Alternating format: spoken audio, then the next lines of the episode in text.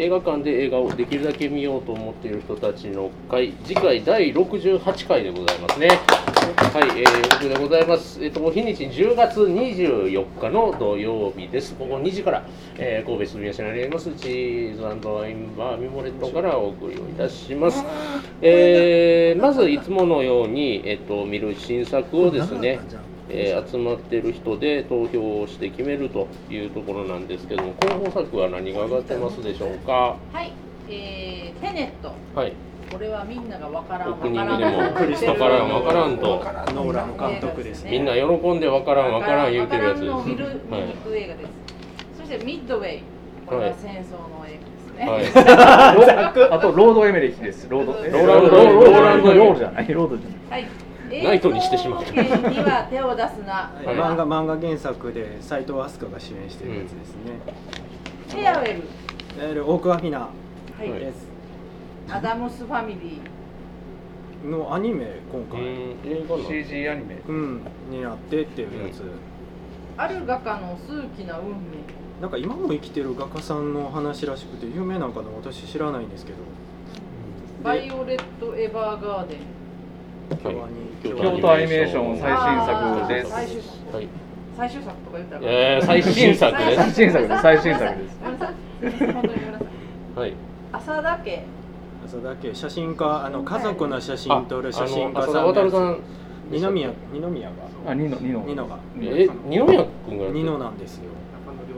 僕は浅田渉さこんなのんかで監督俺なんかのお話で見たことがございますあ、言ってください。こ星の子は浅芦田愛菜先スタンダ輩ーがド出てらっしゃる今村原夏子さん修作家今村さんの原作82年生まれ、キム・ジヨン。うんこれはベストセラーえ82年。あああのーうん韓国でベストセラーになった小説のの、えー原作であの、まあ、82年生まれぐらいの女の人らのその、うんおうん男社会の中でそのいろんなその自由映画やねはいリアル・ギャラガー、アズ・イット。リアムですね。あのオアシスの弟リアム弟あーリアのム弟の話です。あーはいはい口悪いやつリアムギャラガでーですす。ねどうアズ・イット何アズイットワズバズ。あの弟の話です。はフーリガンです。という、1、2、3、4、5、6、7、8、9、10、10作名。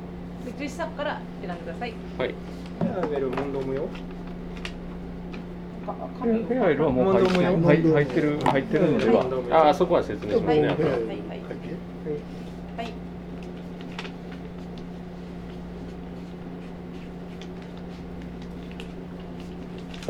はい。はい。ではであは、ではお願いしますもう奈良に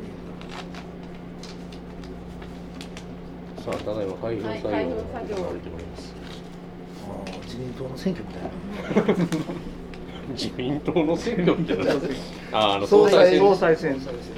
はい。候補三人どころじゃないですけど 乱立も乱立何日後で投票者よりも多いという。うん小泉進次郎一票誰あれ丸山穂だからああああ、そうそう。